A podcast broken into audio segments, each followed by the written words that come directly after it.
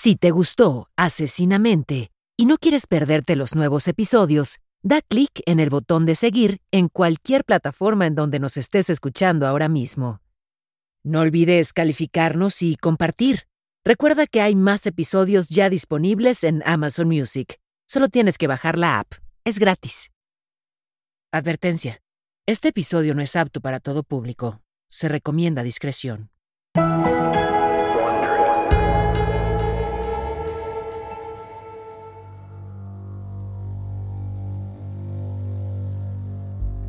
Freddy Krueger es el villano de la franquicia de terror Pesadilla en la calle Elm. En la trama, el personaje principal aterrorizó a los adolescentes en un pequeño pueblo de Ohio con un guante hecho de cuchillos. Suena como una típica película de asesinos en serie. Pero lo que hace a Freddy particularmente aterrador es que solo ataca a sus víctimas cuando están dormidas. Las pesadillas se convirtieron en sueños vivientes. De ahí, una de las citas más famosas de la película. Hagas lo que hagas, no te duermas. En la trama de la película, Freddy Krueger vive en un aterrador mundo de sueños, donde tiene todo el poder. Solo cuando fue arrastrado al mundo real, Krueger perdió sus poderes y se volvió vulnerable. Esa es la conexión entre el asesino de esta semana, Daniel González, y el personaje de ficción, Freddy Krueger. Daniel González, un hombre británico de 24 años, tuvo un largo historial de enfermedades mentales graves, y al igual que Freddy Krueger, era vulnerable en el mundo real. El mundo de los sueños de Daniel se alimentó de las películas que vio durante horas. Su mundo de terror fue su patio de recreo cuando se embarcó en una aterradora ola de asesinatos durante tres días, toda la costa sur de Inglaterra se paralizó por el miedo. Aunque se vistió con una máscara de hockey blanca y empuñó un cuchillo, al igual que el asesino en Viernes 13, la otra franquicia de terror con la que se identificó, la prensa apodó a Daniel con el nombre de su personaje favorito.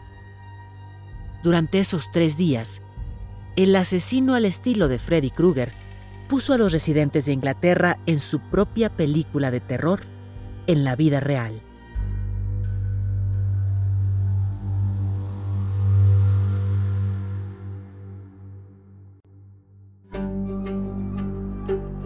Soy Paola Rojas, periodista mexicana, y esto es Asesinamente, un podcast basado en los análisis de la enfermera psiquiátrica y ex agente especial del FBI, Candice DeLong. En esta serie, nos adentramos en lo más profundo y oscuro de la psique criminal. Acompáñame mientras exploramos las mentes de los asesinos seriales más infames. Episodio con episodio, te relataré los casos más escalofriantes que han estremecido a la sociedad y dejaron una marca indeleble en la historia.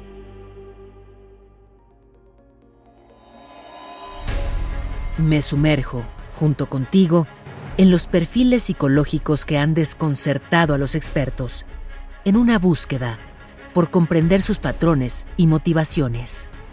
Esto es Asesinamente.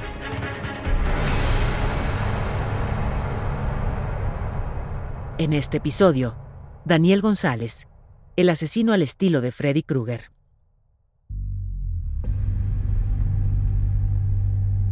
A eso de las 9 de la mañana, el 15 de septiembre de 2004, Daniel González salió de la casa que compartía con su madre y pareja en Surrey, Inglaterra. Armado con un cuchillo de cocina y algunas prendas de vestir, se embarcó en una ola de asesinatos que duró tres días. Fue en el pueblo cercano de Portsmouth donde Daniel encontró a su primera víctima, Peter King, de 61 años, quien recorría el parque con su esposa y su perro, cuando Daniel se les interpuso en el camino. Sacó el cuchillo de carne y comenzó a apuñalar a la víctima, quien luchó con todas sus fuerzas para sobrevivir. Cuando ambos cayeron por los arbustos, Peter tomó la ventaja y apartó el cuchillo de las manos de Daniel. Entonces, Daniel se detuvo abruptamente, se levantó y se disculpó. Lo siento, dijo. Soy esquizofrénico. No puedo evitarlo. Luego, huyó. Aunque Peter King sobrevivió al brutal ataque, su segunda víctima no contó con la misma suerte.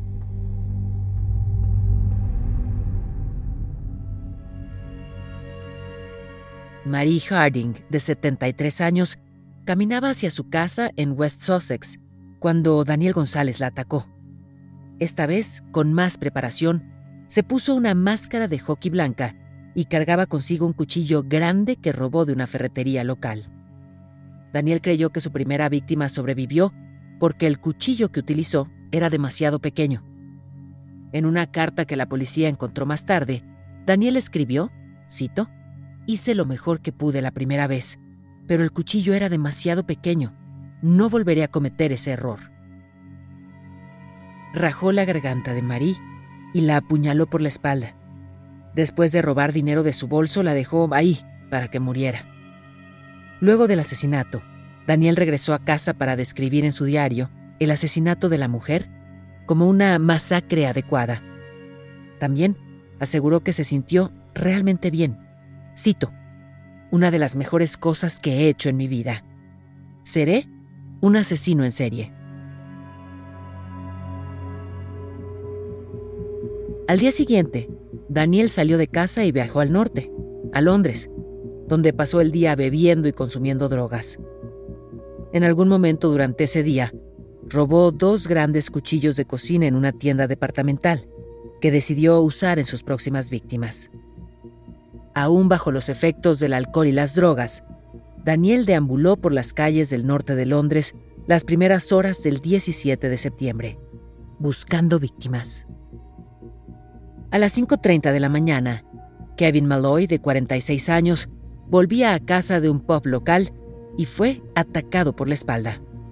La víctima preguntó a su agresor, ¿Qué estás haciendo? A lo que Daniel respondió, ¿Qué crees que estoy haciendo? Te estoy matando.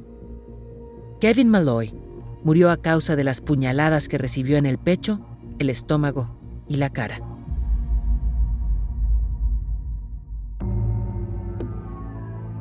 Después de ese asesinato, Daniel continuó su camino por el norte de Londres. A las 7 de la mañana del mismo día, Daniel se metió por la ventana de una casa y en el proceso despertó a la pareja que dormía en el piso de arriba. El esposo bajó las escaleras para investigar qué eran los ruidos que escuchó y encontró a Daniel parado en la cocina, con un cuchillo en la mano. En ese momento, Daniel atacó, mordió y apuñaló a la víctima, quien trató de defenderse. La esposa intentó ayudarlo. En un acto de defensa golpeó a Daniel con las zapatillas y al ver que no podía con él, salió a la calle y gritó auxilio, lo que hizo que Daniel huyera. De nuevo en las calles, Daniel encontró su camino hacia la casa de un pediatra jubilado y su esposa, una profesora de música, también jubilada y trabajadora de una organización benéfica. La pareja de ancianos estaba terminando de desayunar cuando Daniel supuestamente llamó a su puerta. En cuanto el pediatra abrió, Daniel lo apuñaló. Luego, apuñaló a la esposa en la cara, el cuello y el pecho. Minutos más tarde, un decorador que tenía una cita en la misma casa llegó y descubrió los cuerpos de la pareja brutalmente asesinada en uno de los pasillos. Daniel, semidesnudo y parado junto a ellos, empujó al decorador y salió corriendo por la puerta.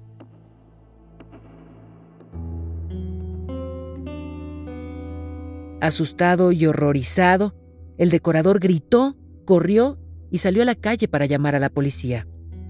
Mientras la policía llegaba al lugar del doble asesinato, Daniel llegó al hospital bajo un nombre falso y recibió puntos de sutura en varios cortes que tenía en las manos. Dijo que se había cortado con vidrios rotos. Luego fue a la estación del metro. Se acercó a la ventanilla para comprar un boleto y le entregó al vendedor un billete de 20 libras manchado de sangre. El agente alertó a la policía, que llegó rápidamente y arrestó a Daniel González. En los tres días previos a su captura, asesinó a cuatro personas e hirió de gravedad a dos. Y aunque Daniel le explicó a la policía que las voces en su cabeza le ordenaron convertirse en Freddy Krueger, A diferencia de su ídolo ficticio, la ola de asesinatos de Daniel fue al azar. Él mismo lo admitió más tarde, cuando le dijo a la policía después de ser capturado, cito, no tenía ni idea de quiénes eran, solo quería matar a alguien.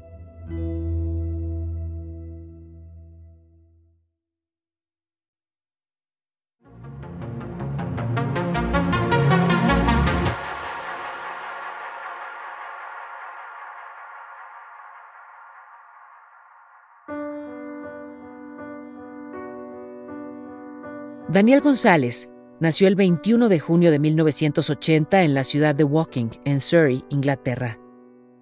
Sus padres, Leslie Savage y Julián González, se separaron cuando él tenía seis años, y aunque su madre se quedó con la custodia de Daniel, él mantuvo contacto regular con su padre. Cuando tenía 11 años, la mamá de Daniel aplicó para una beca en un internado privado donde trabajaba como conserje. Daniel recibió la beca y asistía a clases durante el día. Era sobresaliente en ajedrez, fútbol y teatro. Sin embargo, le costaban mucho las materias académicas, y los psicólogos de la escuela lo diagnosticaron con disgrafia, un desorden neurológico y problema de aprendizaje que limita las capacidades de una persona para escribir. También lo diagnosticaron con dispraxia, una condición que afecta la coordinación motora. Cuando se presenta en niños, los hace parecer propensos a los accidentes. También afecta su memoria a corto plazo y les dificulta expresar sus pensamientos de una manera clara. Pero los problemas de Daniel iban más allá que problemas de aprendizaje. A Daniel lo expulsaron de la escuela a los 15 años por mal comportamiento, por cosas como hacer dibujos ofensivos o colocar tachuelas en una silla. Fue en ese momento que Daniel comenzó a fumar marihuana, que en su caso fue la puerta de entrada a otras drogas. La policía una vez consignó que llevaba consigo un polvo que Daniel dijo era ketamina, una sustancia anestésica que produce alucinaciones. La ketamina es conocida como una anestesia disociativa. Eso significa que el usuario siente desconexión de su entorno. Daniel pasó por muchas escuelas hasta que dejó de estudiar por completo, lo que coincidió con el momento en que cometió su primer crimen. Daniel golpeó y mordió la oreja de un conductor de camión durante una pelea por el precio del pasaje. Como tenía 16 años y era menor, no fue acusado de cometer un crimen. Su mamá trató de conseguir ayuda con el doctor de la familia, quien recomendó que lo evaluara una trabajadora social en un centro local de asistencia para infancias. Esta evaluación resultó en que lo refiriera a un programa local para el uso de drogas, pero Daniel nunca recibió una evaluación psiquiátrica, lo que desafortunadamente se convirtió en un patrón. Daniel tuvo otro encontronazo con la ley en la primavera de 1997, cuando después de varios días trabajando en un banco local, un trabajo que su mamá le consiguió, lo arrestaron por robar de una tienda. Esta fue la gota que derramó el vaso para su mamá, quien tomó la difícil decisión de entregarlo a un hogar temporal de cuidado para menores con una pareja local. Esto no salió bien. Él siguió robando, vandalizando y consumiendo drogas. Según los reportes, Daniel consumió LSD más de 200 veces. El LSD puede producir alucinaciones, pero eso no es suficiente para convertir a una persona normal en asesina desconectada de la realidad. Sin embargo, si alguien tiene una condición preexistente de salud mental, como esquizofrenia, puede exagerar los síntomas. Para Daniel, el LSD sacó lo peor de sí mismo.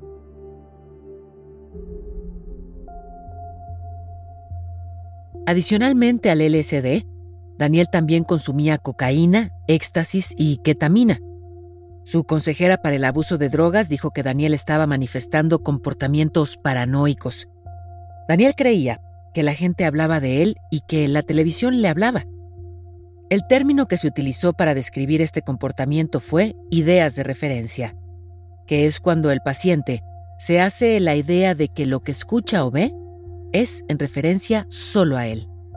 Básicamente hacen conexiones de todo y piensan o creen que el significado de las coincidencias o de hechos aislados giran alrededor de ellos. Por ejemplo, viendo televisión, un comercial dice, necesitas comprar esto hoy. Un paciente en este estado tomaría el teléfono para hacer la compra porque cree que la persona en la televisión le está ordenando hacerlo. Eso es una idea de referencia y es parte del diagnóstico para determinar enfermedades como esquizofrenia o bipolaridad. Cuando tenía 17 años, Daniel estaba en un programa de libertad condicional que exigía que recibiera atención por el abuso de sustancias. Fue durante ese momento que Daniel fue finalmente evaluado por un equipo psiquiátrico. En la primera evaluación, en diciembre de 1997, a Daniel le prescribieron tioridacina, un antipsicótico. El doctor que le prescribió el medicamento advirtió que si Daniel seguía consumiendo drogas, podría desarrollar psicosis. El archivo del caso de Daniel describe que se pudo haber usado la tiorizadina para prevenir este tipo de episodios o para mejorar los síntomas no psicóticos del uso recreativo de drogas. Puede tomar más de una semana para que un paciente psicótico pueda pensar con claridad, pero hay un problema con esta medicina. Los efectos secundarios son horribles y por esa razón la mayoría de los pacientes no quieren seguir el tratamiento. Daniel siguió el tratamiento y pudo volver a la escuela, pero en febrero de 1998 le dio un puñetazo a una ventana y ese fue el incidente que lo envió a un hospital psiquiátrico por primera vez. En esa ocasión, por tres semanas. El reporte de la psiquiatra del hospital dice que Daniel sufría de, cito, psicosis prolongada inducida por el uso de drogas. En otras palabras, en su opinión, Daniel había consumido tantas drogas que afectaron su cerebro a un punto que lo hicieron psicótico. Ella no elaboró mucho más sobre el asunto, pero no estuvo de acuerdo con darle de alta. Luego de dejar el hospital, Daniel regresó a vivir con sus padres adoptivos, donde continuaron sus problemas con la ley. Cuando Daniel visitaba a su madre biológica, ella reportaba que a veces lo escuchaba hablándose a sí mismo, en voz alta durante la noche. Las personas que escuchan a quienes tienen alucinaciones, en este caso la mamá de Daniel, solo alcanzan a oír la respuesta en voz alta a esas voces imaginarias. Eso es un síntoma claro de que la persona está psicótica. Esto indica que Daniel no estaba tomando su medicamento o la dosis no era suficiente.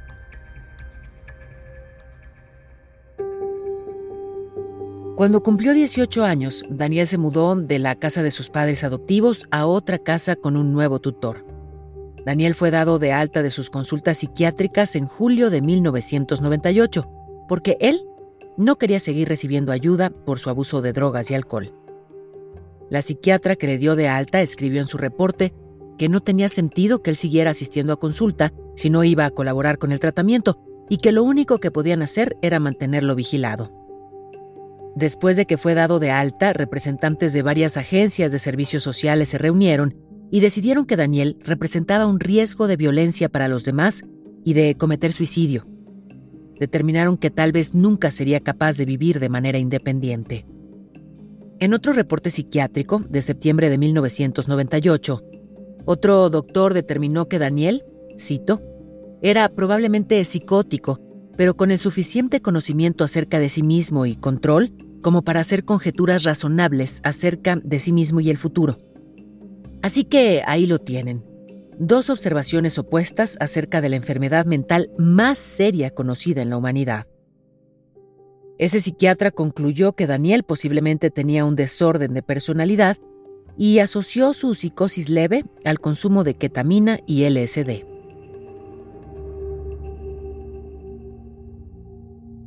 Sin embargo, cinco días después, Daniel fue llevado por la policía a un hospital psiquiátrico de seguridad, después de que se golpeó a sí mismo con un sartén de metal y amenazó a su tutor y a los oficiales de policía. Fue admitido en el hospital y su comportamiento ese día fue descrito como el de un animal salvaje en una jaula. En ese momento Daniel fue finalmente diagnosticado. Esquizofrenia paranoide continua.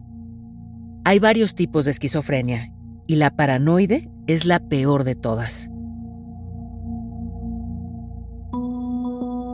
El término esquizofrenia paranoide está en desuso. La Asociación Americana de Psicología declaró el término obsoleto en 2013. El diagnóstico hoy en día sería esquizofrenia con subtipo paranoide. Según el Manual para el Diagnóstico de las Enfermedades Mentales, para ser diagnosticado con esquizofrenia, el paciente debe experimentar por lo menos dos de los cinco síntomas principales, que son engaños producto de alucinaciones, creencias falsas, cuando las evidencias no pueden convencer a una persona en creer en el engaño.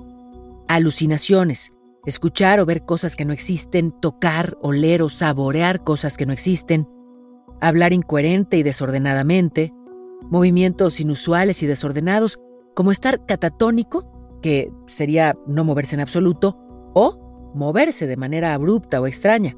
Y por último, síntomas negativos, que hacen referencia a la disminución de ciertos comportamientos, tales como falta de emociones o de expresiones faciales, gesticulación con las manos o hablar con una voz plana. Hay que demostrar dos de estos cinco criterios para dar el diagnóstico de esquizofrenia. Los síntomas tienen que durar al menos un mes y los efectos tienen que durar al menos seis meses. También tiene que haber disfuncionalidad social o de ocupación, lo que significa que el paciente se ve afectado socialmente y en su habilidad para trabajar.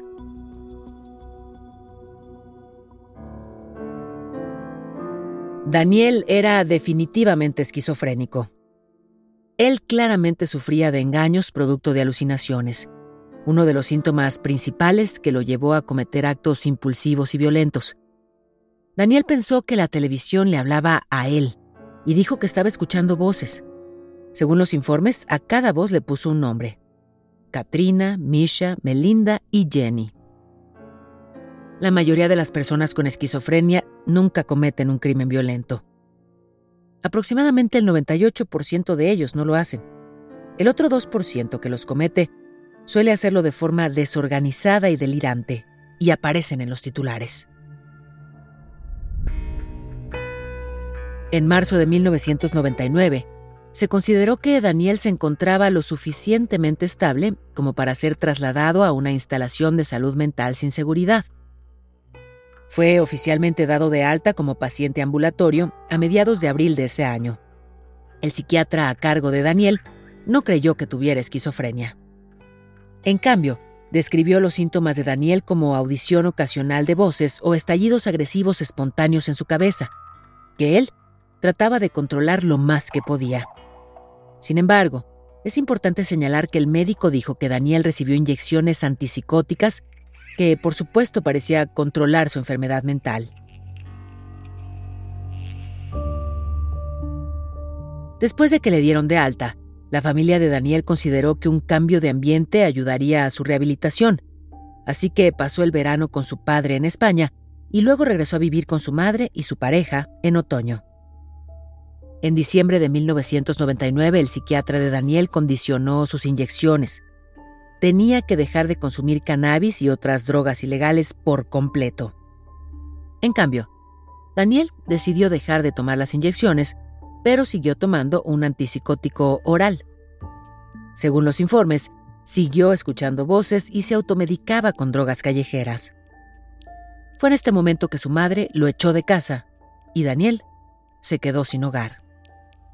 Este patrón continuó durante los siguientes años mientras que su atención médica para la salud mental se volvió inconsistente y casi inexistente. Lo que le sucedió a Daniel es muy común en Estados Unidos. Es difícil para las familias convivir con alguien que alucina activamente, así que con frecuencia los echan y terminan en la calle. Aproximadamente el 50% de la población sin hogar en Estados Unidos sufre de enfermedades mentales graves o es adicta a las drogas de forma crónica. Cuando se acercaba su cumpleaños número 20, Daniel fue arrestado nuevamente por robo y asalto en la calle y recibió otra sentencia de dos años en prisión. Cumplió un año de su condena en un centro correccional para jóvenes y luego quedó en libertad condicional. Un médico encargado de supervisar a Daniel informó que no observó ninguna señal de problemas de salud mental y opinó que Daniel exageró sus síntomas para evitar volver a la prisión de adultos. Los psiquiatras que lo supervisaron durante estos años estuvieron de acuerdo. No creían que Daniel padeciera esquizofrenia u otras enfermedades mentales. No hace falta decir que esto fue un error. Cuando fue evaluado nuevamente en enero de 2004, Daniel le dijo a ese psiquiatra que dejó de tomar su medicamento durante dos años debido a los efectos secundarios. Después de leer los informes anteriores, el médico decidió que no podía detectar ningún síntoma de enfermedad mental. Una investigación posterior sobre la atención médica de Daniel señaló que el diagnóstico de esquizofrenia recibido anteriormente no se mantuvo y que de hecho, cito, nunca influyó en su cuidado de la manera en que debió haber sucedido. Cuando Daniel cumplió 22 años, la policía lo llevó a un hospital después de un incidente no especificado en su casa. Daniel argumentó que se sintió mal y que le era insoportable vivir ahí. Sin embargo, no fue admitido a pesar de las preocupaciones del personal del hospital. Vio a profesionales de la salud mental 58 veces entre 1998 y 2003. Ninguno de ellos pudo ponerse de acuerdo sobre ningún curso de acción, ni siquiera sobre un diagnóstico. Pero uno de los médicos mencionó en sus reportes, cito, psicosis inducida por las drogas, lo cual parece interesante ya que los síntomas de la psicosis inducida por drogas, como delirios y alucinaciones, también son síntomas de esquizofrenia. La diferencia entre una y otra es la desaparición de los síntomas una vez que la droga se desvanece. Pero, en el caso de la esquizofrenia, los síntomas permanecen. Realmente no se sabe cuánto tiempo Daniel dejó de consumir drogas callejeras. Sus síntomas duraron muchos años. Al parecer, experimentó lo peor de ambos mundos, psicosis inducida por drogas junto con su esquizofrenia. Una receta para el desastre.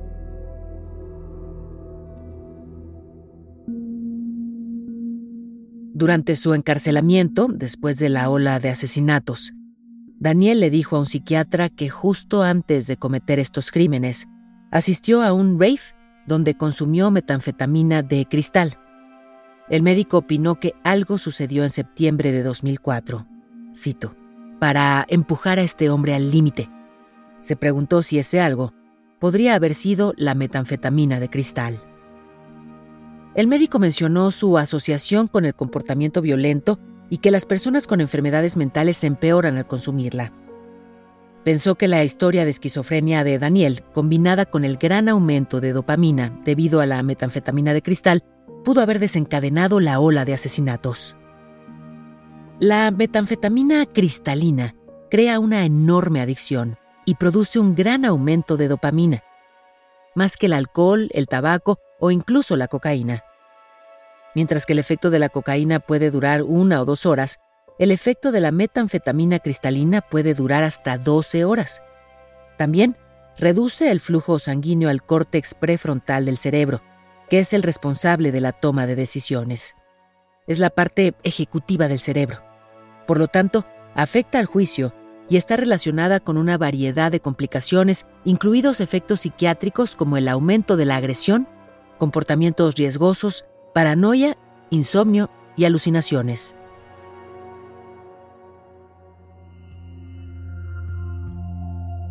El mismo médico que sospechó que la metanfetamina de cristal fue la causa de la ola de asesinatos, también señaló que Daniel, cito, siempre tuvo la idea de matar personas. Deseaba hacer algo horrendo. Deseaba matar a personas como Freddy Krueger, pero nunca tuvo planes de actuar hasta que otro factor ingresó en la situación y cambió drásticamente su comportamiento, resultando en lo que Daniel le describió como un estado similar a un sueño. También sabemos por las cartas que Daniel escribió más tarde en prisión que parte de la escena social en los rapes incluyó escuchar un tipo de música llamado doomcore, música techno hardcore que suele tener ritmos más lentos, con samples de gritos y ruidos industriales. También se le conoce como darkcore, deathcore o demoncore. Por otro lado, escuchar música techno hardcore jugar videojuegos o ver películas de terror no te convierte en un asesino en serie. Dado que Daniel era alguien que guardó copias de una revista llamada Pesadillas de Freddy Krueger, y fue alguien que pensó que su tele habló con él, quién sabe qué pudo escuchar de la música de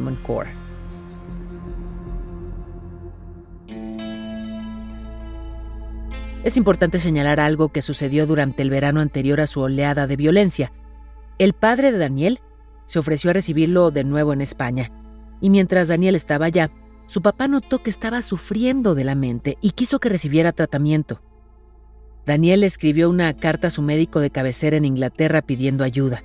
Señaló su padecimiento esquizofrénico y pidió ser admitido en el hospital. En su carta escribió, Por favor, por favor, ayúdame. Esto es muy urgente. Realmente necesito ayuda médica para encontrar el entorno y la medicación correcta. Pero Daniel nunca envió la carta desde España. Su madre la encontró y la leyó cuando su hijo regresó a casa y fue quien la compartió con el médico.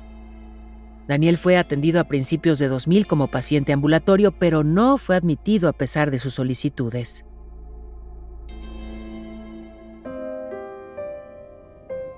Daniel desarrolló nuevos comportamientos.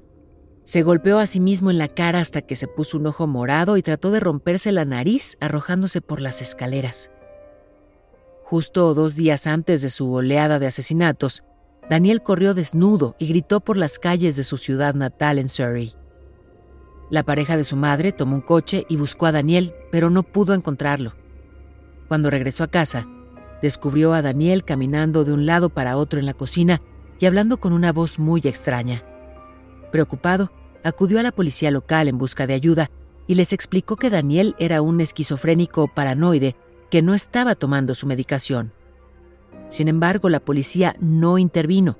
Ni siquiera fueron a la casa de la familia ese día, ni al siguiente. La madre de Daniel escribió a los servicios sociales lo siguiente. ¿Mi hijo tiene que cometer un asesinato para obtener ayuda?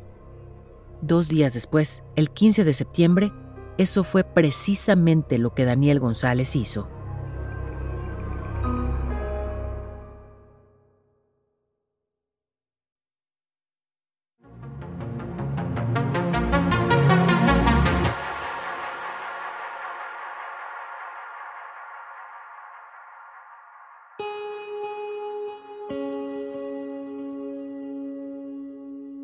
Luego del arresto de Daniel, el personal de la prisión usaba un equipo antidisturbios cerca de él, incluso para llevarlo al baño.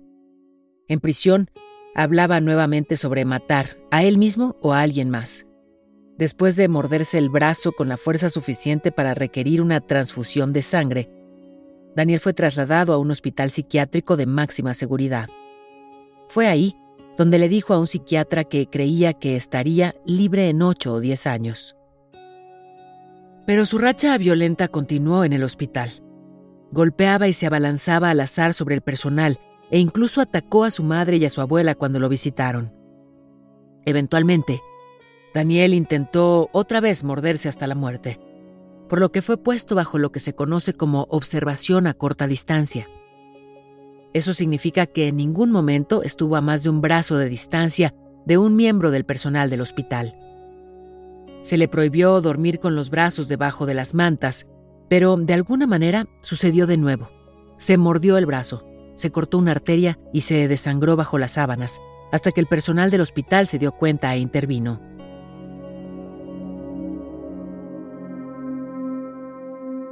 En el juicio, Daniel se declaró culpable de homicidio, no de asesinato. La defensa argumentó que Daniel era un esquizofrénico paranoide diagnosticado que escuchó voces en su cabeza y que los hospitales y los servicios sociales le negaron la atención adecuada. La fiscalía no estuvo de acuerdo. Contrarrestó bajo el argumento de que Daniel se encontró temporalmente psicótico debido a su trastorno de personalidad y uso extremo de drogas. Otra teoría que se planteó fue que Daniel fingió su enfermedad, que escribió en su diario para respaldar su defensa de demencia que mintió sobre sus síntomas para evitar las consecuencias y que al disculparse con su primera víctima diciendo soy esquizofrénico, manipuló con su propia enfermedad.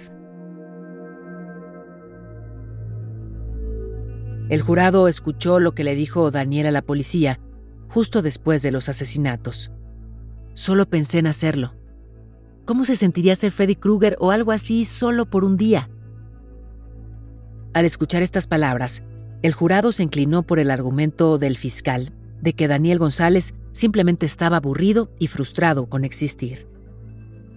La acusación argumentó que Daniel era un psicópata adicto a las drogas y que esa combinación lo llevó a cometer los crímenes. El jurado estuvo de acuerdo y tardó apenas 15 minutos en llegar a un veredicto de culpabilidad.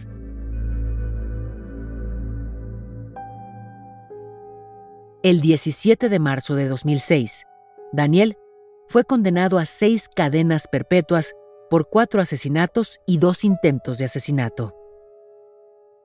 El 9 de agosto de 2007, después de tres intentos fallidos de suicidio, Daniel González, el asesino estilo Freddy Krueger, murió en su celda después de cortarse las muñecas con los bordes afilados de una carcasa de CD rota.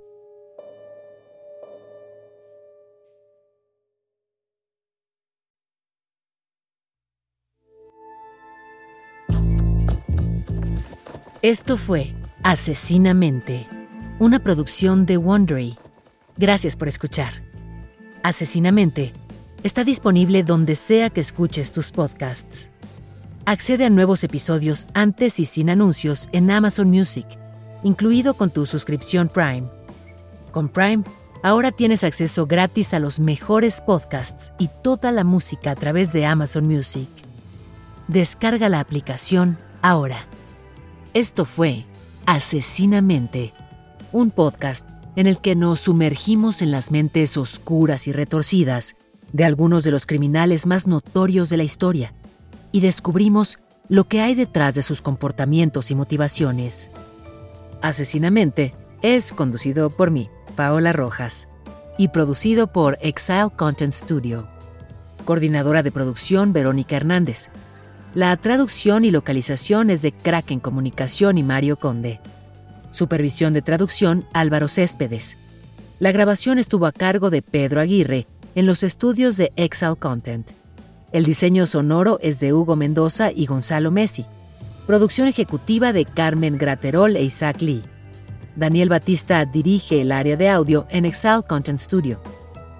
The Wondery, la producción es de Carlota Aparicio y la producción ejecutiva es de Sarah Barrett, Jessica Radburn y Marshall Louis.